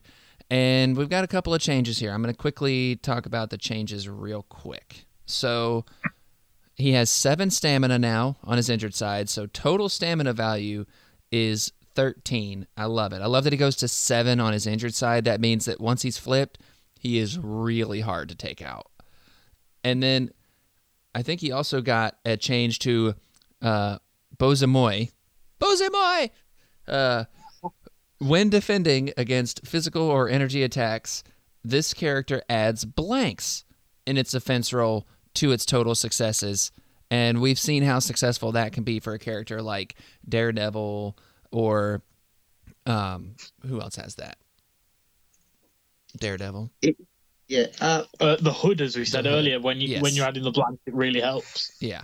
So I think the classic example is Iron Fist, Iron Fist. He's- That's, yeah. M- a menace to deal martial damage. to. artists. Yeah. So I I love this. I I think uh, like I honestly I know it would probably be too strong. I kind of wish he had this version of this on the front side. I like the fact that on his injured side, it's also innate though, so he's not paying for that any longer. exactly. It is an It's just it's there, and he's going to just be going, okay, let's see what happens now. Then Yep. So I think all in all, I'm really uh, pleased with Colossus here. I think that he fits really well in X Men, especially Storm X Men. I think he's Yes. really, really, really, really gonna like being in a Storm led X Men, and I think he plays into kind of what they want to do, especially given the first class and all that stuff. Uh, would you agree, John? Yeah, I think he fits much better in Storm's X Men. Um, mainly for that bodyguard and the defensive ability, he's going to give some squishier characters. Um, his short move is problematic, but not if he's just sticking around the outsides, keeping at a distance and bodyguarding anyway. His Yeah. large base is great for a place, whether it's him or somebody else placing over him. Um, I think he adds a huge kick to Storm, whereas I'm not sure he adds quite so much to Cyclops, but I guess playing it on the table will be the only way to find out. True that. Yeah. So let's talk real quick about what affiliations we think that he could also fit well into. And I'm going to start with one. I don't know if this would necessarily be the best option, but I think he could be really cool into Criminal Syndicate just because another tanky boy for Criminal Syndicate to just sit on a point. Yeah, I've, I've just whispered that to John as soon as you mentioned what other affiliations, and then you've you've literally stole the words from my mouth. I, I think he'd be really good there. I think Criminal Syndicate love people with his particular kind of toolkit. Right. And they already have a character that is similar in terms of tankiness in Omega Red, but I think that if you're able to do like as a 12 threat core, Kingpin, Omega Red, and Colossus, and you have it set up where you're bringing like, you know, Terrigen Mist and the um, the Mayor Fisk, and you're just trying to like get one of those two crisis out on the table every time, like that could be insane. I think. Yeah, I, I think he's going to be useful in there. I think counting as double on objectives and stuff while being super tanky is exactly what Criminal Syndicate want. And I think he's going to do that very nicely for them, to be honest. Yeah, and the, the fact that he's size free as well means he's excluded from a couple of throws and pushes that would be able to move around smaller characters. Exactly. And that's the thing. Like, so, like I just talk, talked about that core 12 there, if you will, is all size three. So, uh, I don't know. I, I don't think, I don't know if that's like competitively viable per se, but it's something that I want to try on the tabletop. You know what I mean? I think it's definitely um, a good shout, and it's it's definitely something to watch out for because size three really does shut down quite a few different interactions with pushes and throws from certain characters. Absolutely. Uh, so, as you said, I think he's going to be very well suited. Just you know, taking plant and, and sitting on a point in Criminal Syndicate. And I mean, what could be more frustrating than trying to finish off Kingpin and then suddenly, you know, Colossus shouts "Buzz him away" and jumps in the way. I love it. Where else though do we think that he could slide in? Is there anywhere else like obviously I think the the without question choices would be like Avengers, of course. You, get, you you would want to put him in Avengers cuz he's going to get a benefit from their leadership, stuff like that. But where else do you think? Is there any like kind of unsung spot for Colossus? You think? The two that could be quite interesting are firstly Brotherhood, and secondly A Force. A Force, I think, is a good shout. It's Interesting. gonna carry on. Sorry. No, I was, I was saying interesting. I, I want to hear your thoughts on uh, Brotherhood. I think makes sense because of the throw and the power and all that stuff. I think that makes a lot of sense. A Force just because of, uh, they have the option to play quite tall as a roster, so they have the option of, of following the route of you know She-Hulk with Scarlet Witch and then say Angela. But I think if if you look at that, although they already have Okoye affiliated as you know the go-to bodyguard, I think having a, a, a more tanky, beefy bodyguard that can actually take the hits would be quite strong. And I think when you look at um, when you look at Colossus's uh, character card, the interaction between him and suffering damage is going to be roughly along the lines of he's taking one damage or he's taking two damage, which then ultimately means you're getting more from your leadership across the game. Because Okoye is great, but as she only has a pool of four health, you can only ultimately get the leadership trigger so many times because you, you you know you take two damage twice and she's dazed. Whereas Right. with Colossus, you might take one damage, two damage, one damage, one damage, one damage, which means your leadership's triggering four times. You know, so that's I, I think it's a little niche and it, it's not something a lot of people think about, but it is quite interesting. I think he would suit that role quite well, and it would then, of course, give him the power to be doing all the things he wants to be doing. Yeah, I think that's actually a pretty solid idea. Like uh, that's one I'd, I'd like to see out there in the wild. Oof, that'd be that'd be a nightmare. Like, oh now uh, now you've got a She-Hulk bodyguard, but also you've got a Colossus bodyguard, and oh yeah, you're not going to do any damage to Colossus, so good luck. yeah, it, it becomes really interesting. And as I said, because of the sort of way that he'll interact and have that drip fed, drip fed damage, you'll really feel the benefit of the leadership. Absolutely, that's really interesting. So, uh, any other any other things about Colossus before we move on to the Raging Cajun? Oh, we've got to talk about fastball special. I was going to say we can't ignore fastball special. Surely Yeah. that's the whole reason to even want Colossus at this point, right? Is- Other it than the is. fact that card's amazing, but All right, so uh, John, you want to read fastball special for us? I'm more than happy to read Fastball Special. So it's obviously called Fastball Special. It is unaffiliated and it is active. So if Colossus is within two of an allied Wolverine, both characters may spend one power to play this card. Throw the allied Wolverine medium. Wolverine does not suffer collision damage during this throw. Enemy characters that you collide with roll two fewer dodge dice and suffer the bleed special condition. I love it. And Wolverine is size three, so a little extra damage coming in. Yeah, I mean that one power on each character throw for four potential damage on somebody, and they're gonna gain bleed Yeah. is just great. All right. So, does this fix Wolverine? I don't think it fixes Wolverine. um, I think it helps Wolverine Sure. um, because you throw him at somebody that you then want Wolverine to try and take down during his next activation, so it probably helps him a little bit.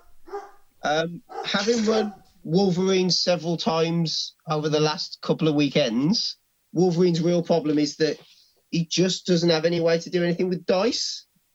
And I don't think this fixes that. I think it just minimizes the amount of damage that he might have to do to finish somebody off.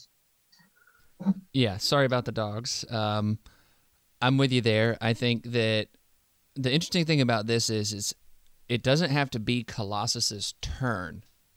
Yep. You don't have to have activated Colossus. You can just you can you don't have to decide who you're going to activate. Throw Wolverine and then be like, oh yeah, and I'm going to activate Wolverine, and whoever I just threw him at is dead. Hopefully. I was, I was just about to say, I think that's when we'll see it being played a lot because you can almost look at it as giving Wolverine charge for the turn with Yeah. some added bonuses because you know they're they're having to dodge the four damage, um, and Wolverine is now right up in their face. So although it isn't an exact carbon copy of the charge superpower, you could argue that in some ways it's a little bit better because it's only one power for Wolverine, and you know you do it at the top of his turn or you do it halfway through his turn um, you're doing that damage, and suddenly Wolverine can be taking out a character with a really high health pool just because he's had that little extra boost from the collision damage. Absolutely. And, and I, I really like that idea of it. You know what I mean? And let me ask you this also. Do you see this as a card that is going to be played early to kind of get Wolverine to that midline or going to be held back for like a more opportune time? Um, I think that's heavily scenario dependent. Um, however, I see it being held back a little bit more.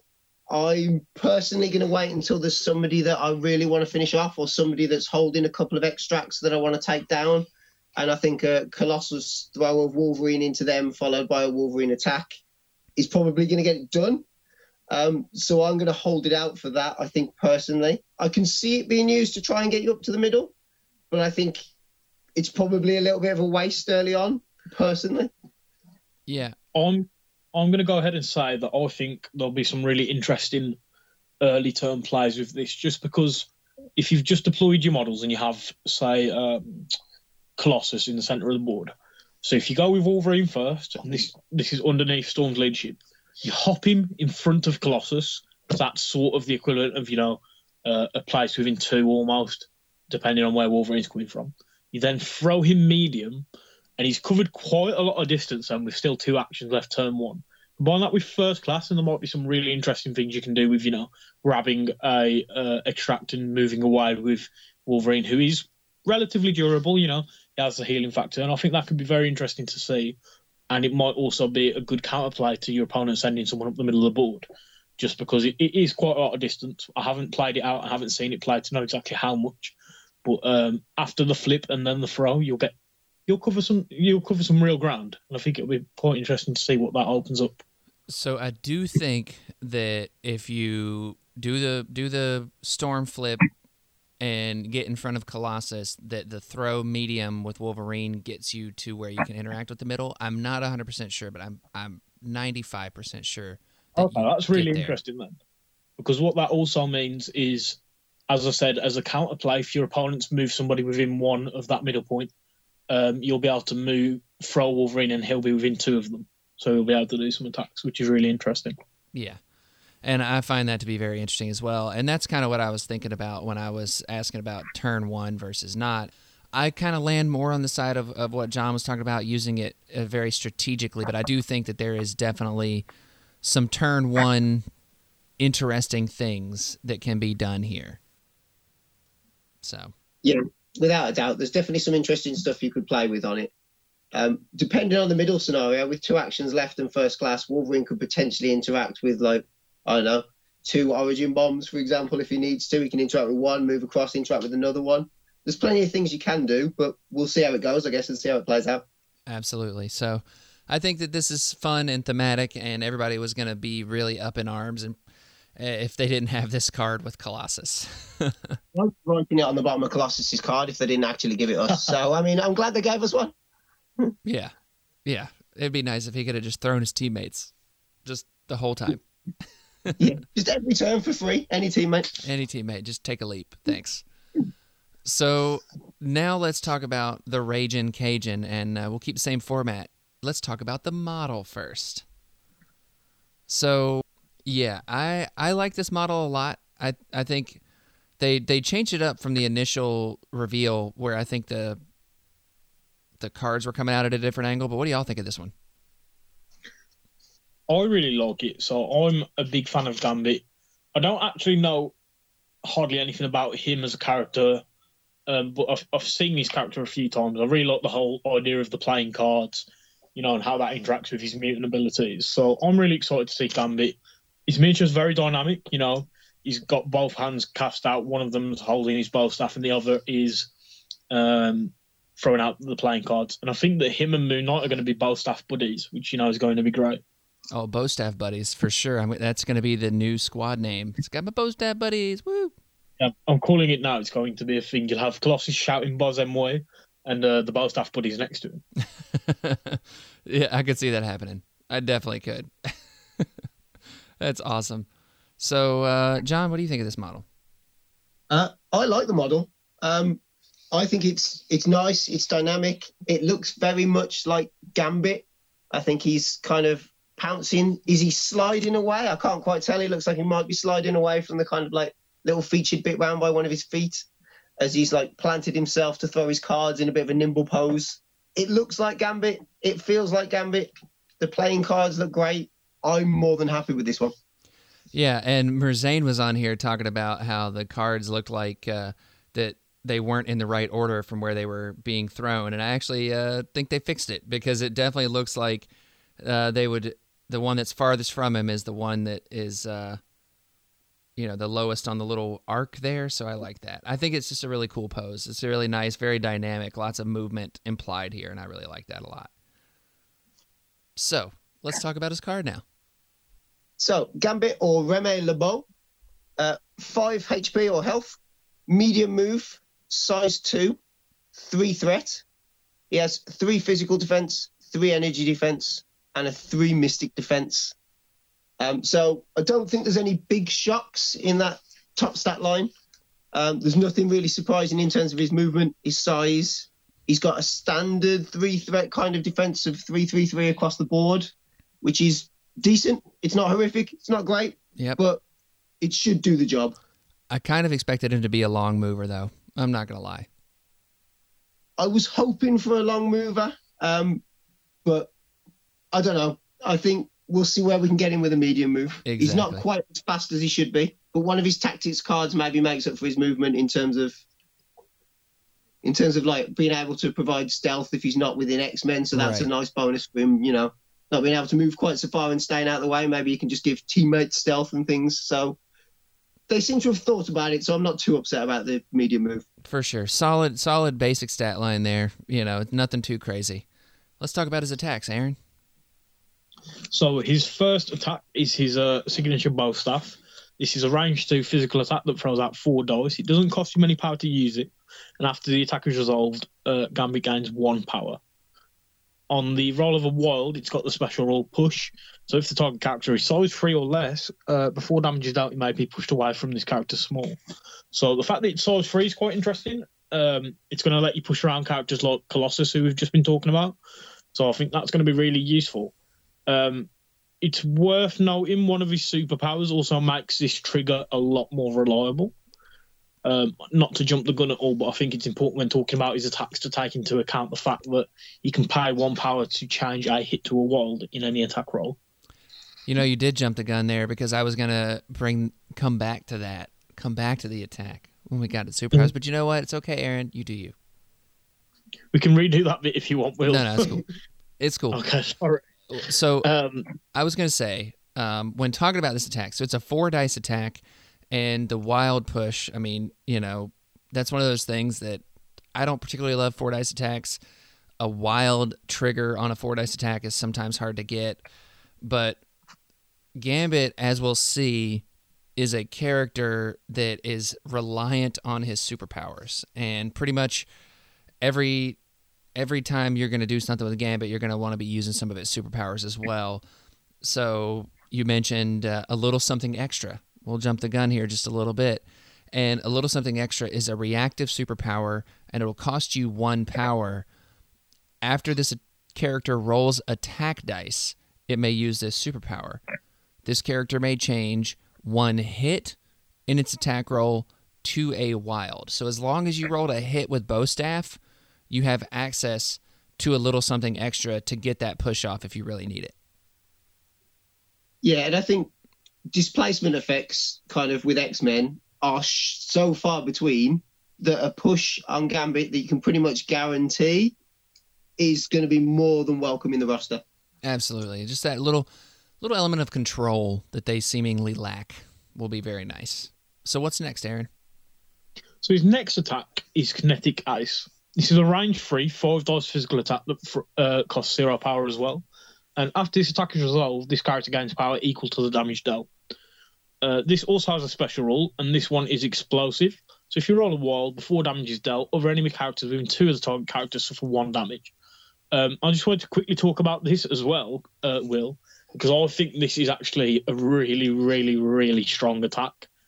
Just because if you come against a opponent that's got two health left on a model, rather than targeting them, you can target the model next to them, and you know pay to bring in the wilds, and suddenly you've got past any defensive tech they might have and days to target the original target. Mm-hmm. Yeah. So I think that that's going to be incredibly interesting to see play, and I think that combined with a character like Bullseye is going to add some super super reliable damage output across the table. Yeah. Uh, just quick, moving on to his spender. So we've got 52 card pickup. This is a range four beam attack that throws five dice. It costs four power to use, and it's got flurry of cards as a trigger on a wild. And what this is is when making uh, when making this attack, each wild in the attack roll counts as two successes. So this is going to have some really spiky situations where if you roll a couple of wilds, they're, they're suddenly counted as four successes. I mean, it, it's going to be really interesting, as I said, to see just how this pays off um, and how much damage you can push through using this. Absolutely. And I want to take it back to Kinetic Ace real quick. And, you know, uh, I'm going to lodge just the tiniest bit of complaint that this should be physical or energy. You should be able to choose, but whatever. Uh, range three, I like that. I like range three. I like that it's five dice. The explosive, like you mentioned, I think that's a really interesting way to look at explosive because it's not something I've thought about before when looking at that trigger. But with Gambit's ability to more or less get it consistently, it becomes a little bit more interesting. So I like that a lot. Yeah, I think it, we, we were just talking about Colossus. And if you look at Colossus on his injured side, for example, he has four physical defense dice. He's counting blanks as successes, and he's reducing damage by one to a minimum of one. So if he's got two health left, for example, he's still very hard to put down, and you can't really reliably do it. However, what you can quite reliably do is use Kinetic Ace, which is an explosive attack, to do that two damage, bypassing all of his defensive tech and finishing him off with an almost guaranteed uh, chance of it happening as long as you've got the power. And I think it's going to be really useful. And it's not going to be something that a lot of players think of at first, but I think it's the first thing I thought of, and I think it's going to be super good to have. Yeah, for sure. For sure. And in terms of 52 card pickup, when I see Beam 4 with five dice for four power, that seems incredible. Like I think I think that this attack you're pay you're paying four power because you can do a little something extra. Like that's why I think this attack is costed like it is because a little something extra on each of those beams like range 4 beam is really strong. Like that the range 4 is really nice. That's vision. I mean, we know how vision's beams can be, but this one you're co- it's costing you 4 power. And I feel like that it's a little bit higher of a cost than what you might normally see on an attack like this because you have to factor in a little something extra. So when he rolls hits, he can change those to wild. So yeah, he's losing a success, but he's net gaining a success as well. So Yeah, I think it's important to remember you can only use a little something extra once per attack as once far per as I'm attack. Yeah. It's changing one um, hit to a wild. But as you said, you're you're net gaining one uh, damage, and you don't necessarily um, you don't pay for it up front, which is the main thing. You you can choose to use it. So it's one of those situations where, you know, if you don't need it, great. If you do need it, it's amazing to have. Exactly. So, uh, John, what do you think about his attack suite here? I really like bow staff. I really like kinetic ace. I think they've both got good uses. As I said, the push on bow staff I think will be great. Uh, the explosive on kinetic ace is always a nice little bonus, and the fact that it's five dice, range three, power equal to damage dealt should be nice. I'm unsold on 52 card pickup. The reason I'm unsold on 52 card pickup is the cost associated with it for the dice. Yes, being four or five dice is great. I think four power and then potentially one power on top to change a hit to a wild is costing you five. I don't know what the odds are of rolling plenty of wilds, but if it's anything like any time I charge with Wolverine or the best of what I do with Right. Wolverine, I'm lucky to roll any wilds at all. And then I'm going, I've paid all that power and I haven't really done anything with it when I could have potentially used some of his other powers. So I think it's something I'd want to play around with a lot on the tabletop first before I do anything with it. But it's also one that heavily says, use Cyclops, please. Yeah. Get him next to his teammates. bring the cost of this down to maybe two, possibly one, so that he can use his superpowers as well. And then you're going to start looking at it being super devastating. Yeah, and and I think that's really what we're what we're looking at here with this Gambit character is from a design perspective, it looks like they said, look, Cyclops needs some love, and Gambit really would benefit from being in a Cyclops led X Men team so that they can pass the power around to reduce this because I'm with you here. Like, I think that this is one of those, like, you're putting a lot of weight on the fact that you're going to roll two wilds. Like, that's really what it, what you're looking at here, right? Like, like I don't know the math of rolling even one wild on five dice, but I know it's not great. But I think that the idea is you're going to have two wilds on 52 card pickup, not including like a, even maybe doing a little something extra, right? And I think that that's where they they kind of factored in this cost is that. And then also to your point, I think they said, well, if you put him with Cyclops, then this becomes a lot more interesting. And I think you have to factor that kind of thing in when you're designing a character. But at the same time, what this character does is, you know, you know what I mean. Yeah, no, I know exactly what you're saying. I, I think that is the cost, the premium cost for that is they've looked and they've gone, actually, if it's any cheaper and people do run him under Cyclops, it's going to become ridiculous.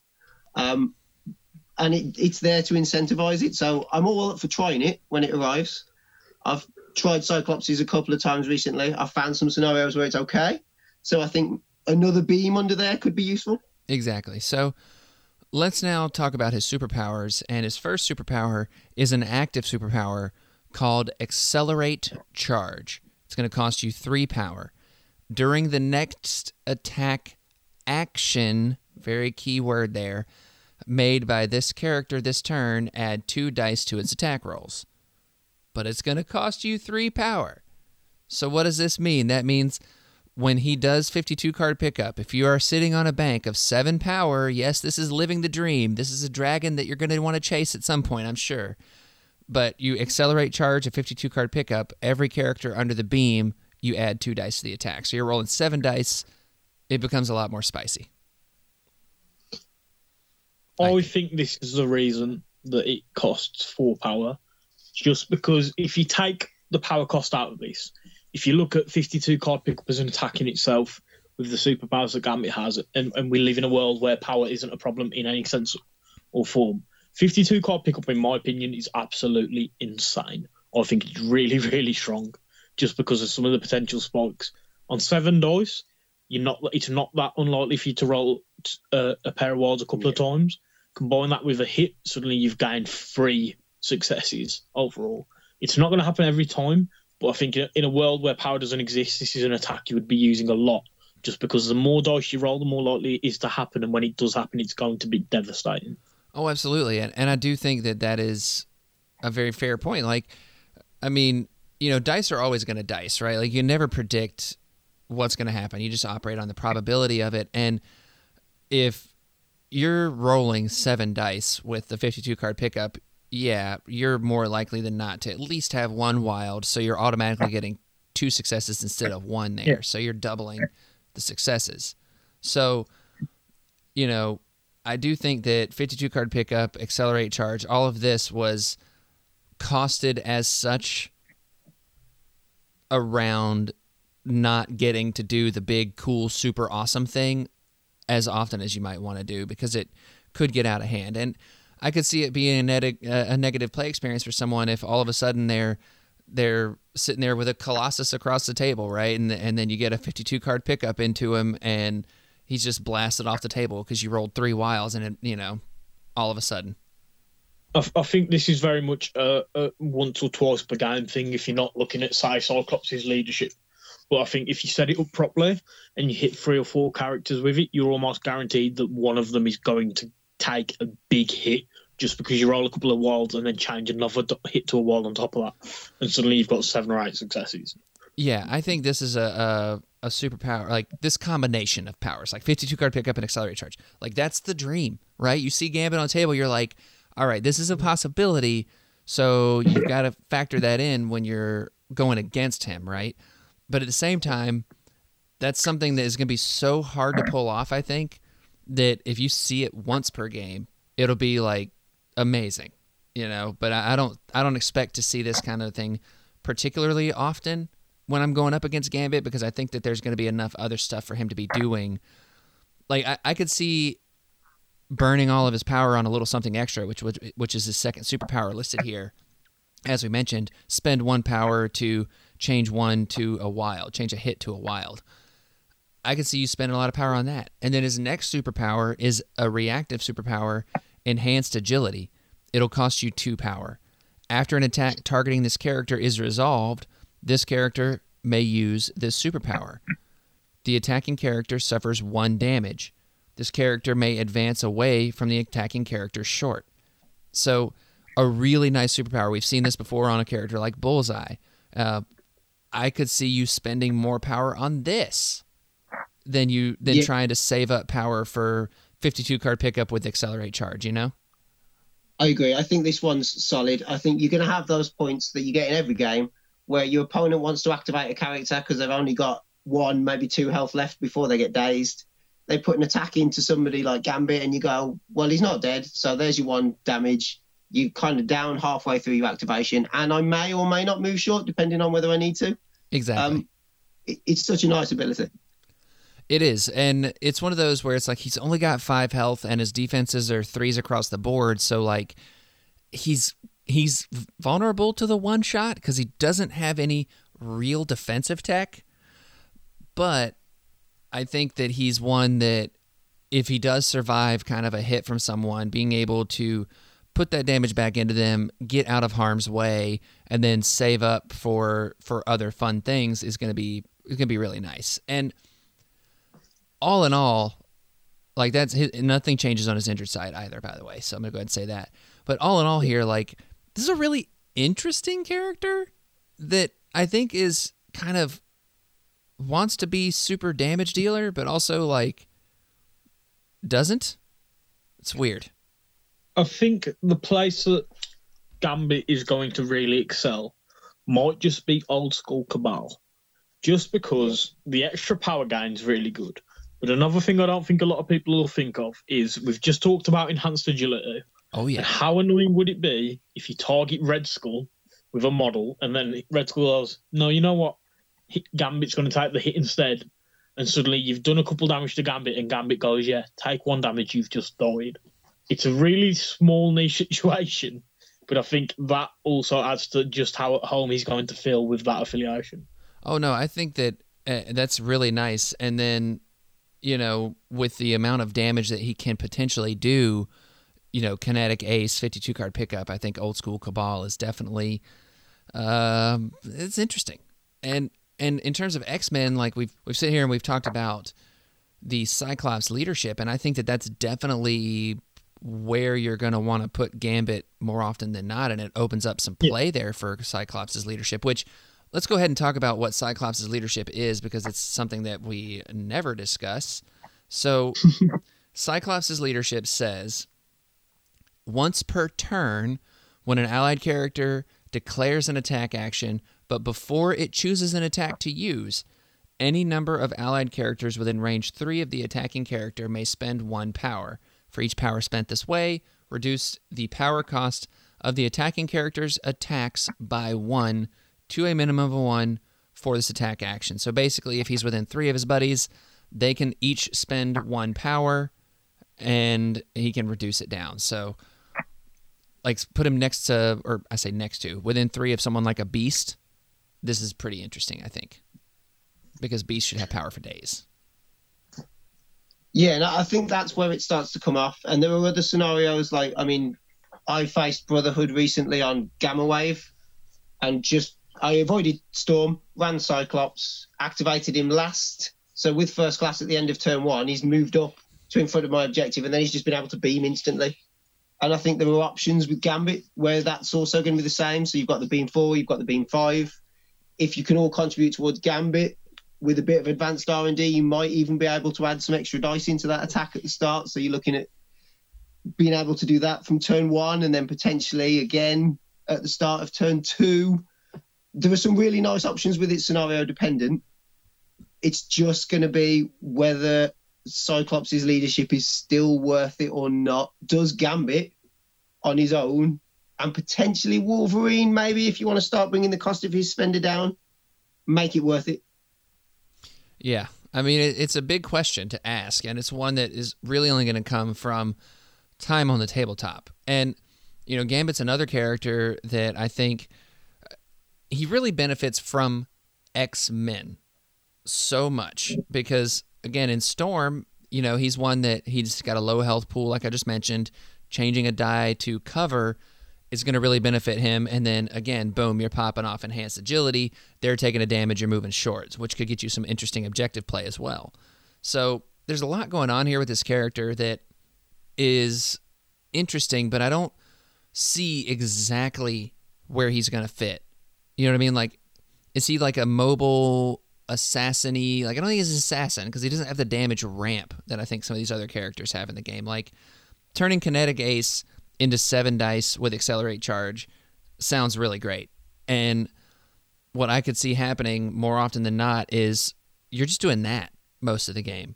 Like I think that trying to trying to live for the 52 card pickup would be wonderful, but moving around the board, setting up kinetic aces that are acceler- boosted by accelerate charge, rolling seven dice on that, and its power equal to damage dealt.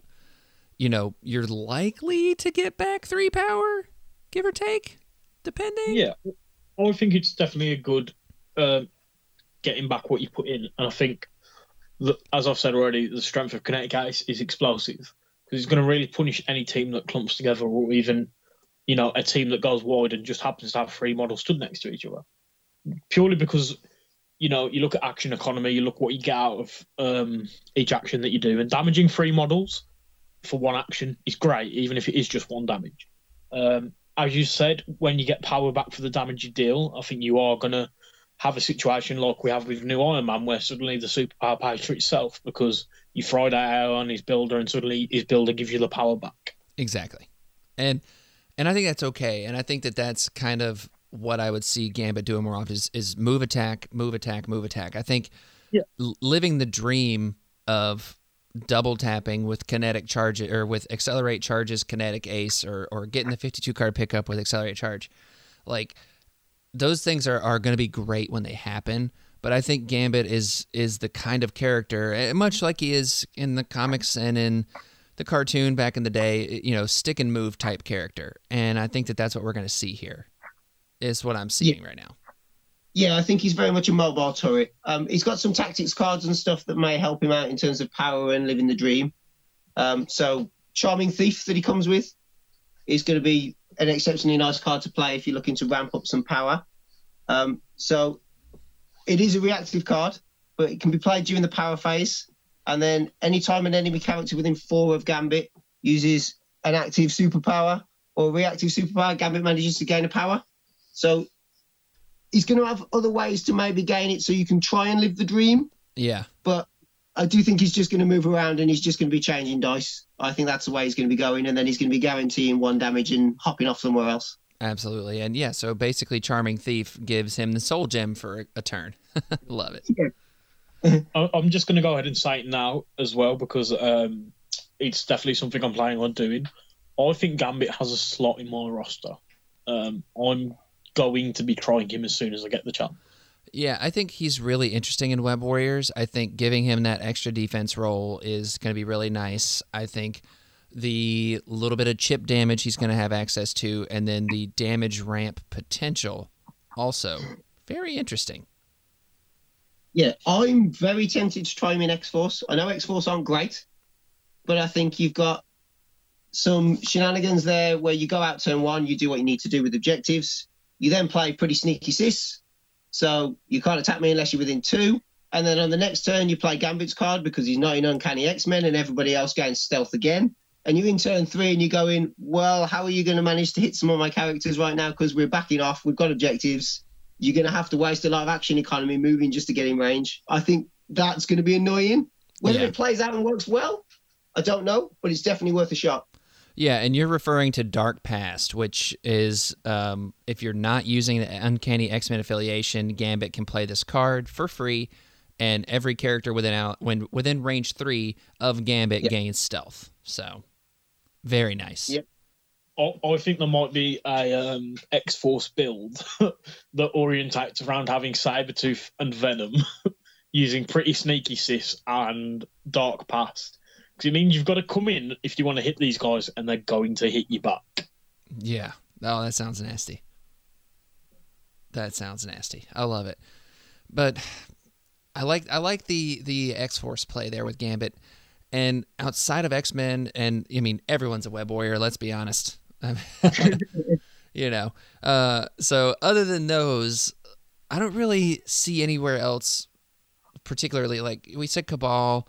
You know, I think he wouldn't mind being in Avengers. You know, he's cheap enough where I think Avengers, like a, a Sam Avengers, could be interesting. You know, Yeah, I mean, having the enhanced agility for one, uh, not ignore me. Sorry, I'm thinking of Steve Avengers. Yeah, he, he he'd fill a nice role in uh, Sam Spam just purely because you know if one of his friends gets dazed, he's going to be able to move up into a position where he might be able to double tap, which is going to be really useful. And just quickly because I'd already started on it in Steve Avengers, he might be a, uh, quite interesting just because he uses enhanced agility for one power, yeah, and you know he add two extra dice for two power, which Yeah. might add interesting mechanic. and that's where I'm at with it. Is like I think I think both have the interesting play. I think in in Sam it's a little different, but in Steve also very interesting play there. So, yeah, that's Gambit. I think, um, as we said with Colossus as well, it's a bit of a random one, but maybe Gambit in A Force, you know, surrounded by all the women, that might be working. you know, Gambit wants Gambit to be wants anyway. to be there. Do you know what Yeah, I mean? he's And definitely gonna wanna might be there. he Quite well. he is the charming thief after all. Exactly. So I think he, he might genuinely fit in that team quite well just because all that power is going to really open up some different players. Absolutely. No, I like it. I think that's interesting. And I think that Gambit's one of those characters that we don't see very often where it's like explicitly written on the card what exactly he's going to be doing on the tabletop. You know what I mean? I think he, he's almost similar to the Hood in a way in that he's got lots of very interesting different things and it's going to take a little while just to figure out exactly where he fits. Yeah, I, I think that's exactly right. It's exactly right. And speaking of where things fit, I think we have definitely rambled on for long enough today. And gentlemen, I want to say I really appreciate uh, you guys coming on. And to anyone out there listening, if you enjoy what you hear here, you can check us out and support us on Patreon. It's patreon.com slash house. It's a dollar a month, so 12 bucks a year to come and hang out on our Discord channel and you just uh, support the show. So your support for the show. And let me tell you, it is greatly, greatly, greatly, greatly, greatly appreciated. And I, um, I, I can't express my gratitude to all the patrons over there and to uh, all the fun conversations that we get to have and everything. And, and right now, I'm actually doing like a kind of a patron only giveaway thing. I'm giving away a uh, hobby go bag from Monument Hobbies to uh, one of the patrons over there. And then I'm also going to do a giveaway. That's for US only, but I've also got something I'm going to do for uh, our friends across the pond, as you guys like to say. So, uh, yeah, I'll be posting that in the Discord here very soon. So uh, come and check us out. Support us that way if you want. Uh, otherwise, just send us messages. Uh, I always love interacting on the social medias on Facebook, House Party Protocol podcast over there, or um, you know, um on the discords and the other Discord channels. I'm I'm in those channels. You know, I present. Uh, I lurk more than anything, but you know, it is what it is. Uh, but you can send us messages on Facebook, send us emails, housepartyprotocolpod at gmail.com. And uh, be on the lookout for our next big giveaway that we're going to be doing here uh, kind of after the first of the year once the holidays have all settled down and everything. So be ready for that. And uh, Aaron, where can people find you? So people can find me over at webwarriorprotocols.com. I'm also on Facebook under Web Warrior Protocols. Um, Twitter, I'm pretty sure is Web Warrior Protocols, and then I'm on a couple of other social media platforms under the 14th Legion. So you can find me on any of those. And as Will said, uh, please check out his Patreon and have a look at joining the Discord. Both myself and John are both on there. So if you ever have any questions for either of us as well, you can find us on there as well as some of the other social media accounts where you can just shoot us a message if you have any questions about anything we've talked about or discussed. Absolutely. John, uh, other than our Discord, are you just lurking out there in the wilderness? Yeah, other than your Discord, I'm kind of lurking around. I've got stealth. I'm kind of outside of range three. You'll be lucky if you can find me. Um, so your Discord is probably the best place to reach out to me. Cool, love it. Well, uh, gentlemen, uh, any final words for uh, for today's show? I think we covered a lot of ground today. It was a really good show. Yeah, we've covered everything. I just want to quickly say thanks to Boarding Brum, which is the sponsor for my website, and they let us uh, come in and use their facilities to record uh, our episodes with you each month, which is really helpful. Yeah, excellent. Love those guys. I don't know those guys, but I love those guys because this is definitely helpful. cool. Well, uh, party on, Aaron. Uh, party on, Will. Party on, John. Party on, Will, and Merry Christmas if we don't speak. before. Indeed. Absolutely. Yeah. Merry Christmas and happy holidays to everyone out there. Happy holidays and Bozhe moy to everyone. Bozhe moy. Yes. Love it. and power down suits.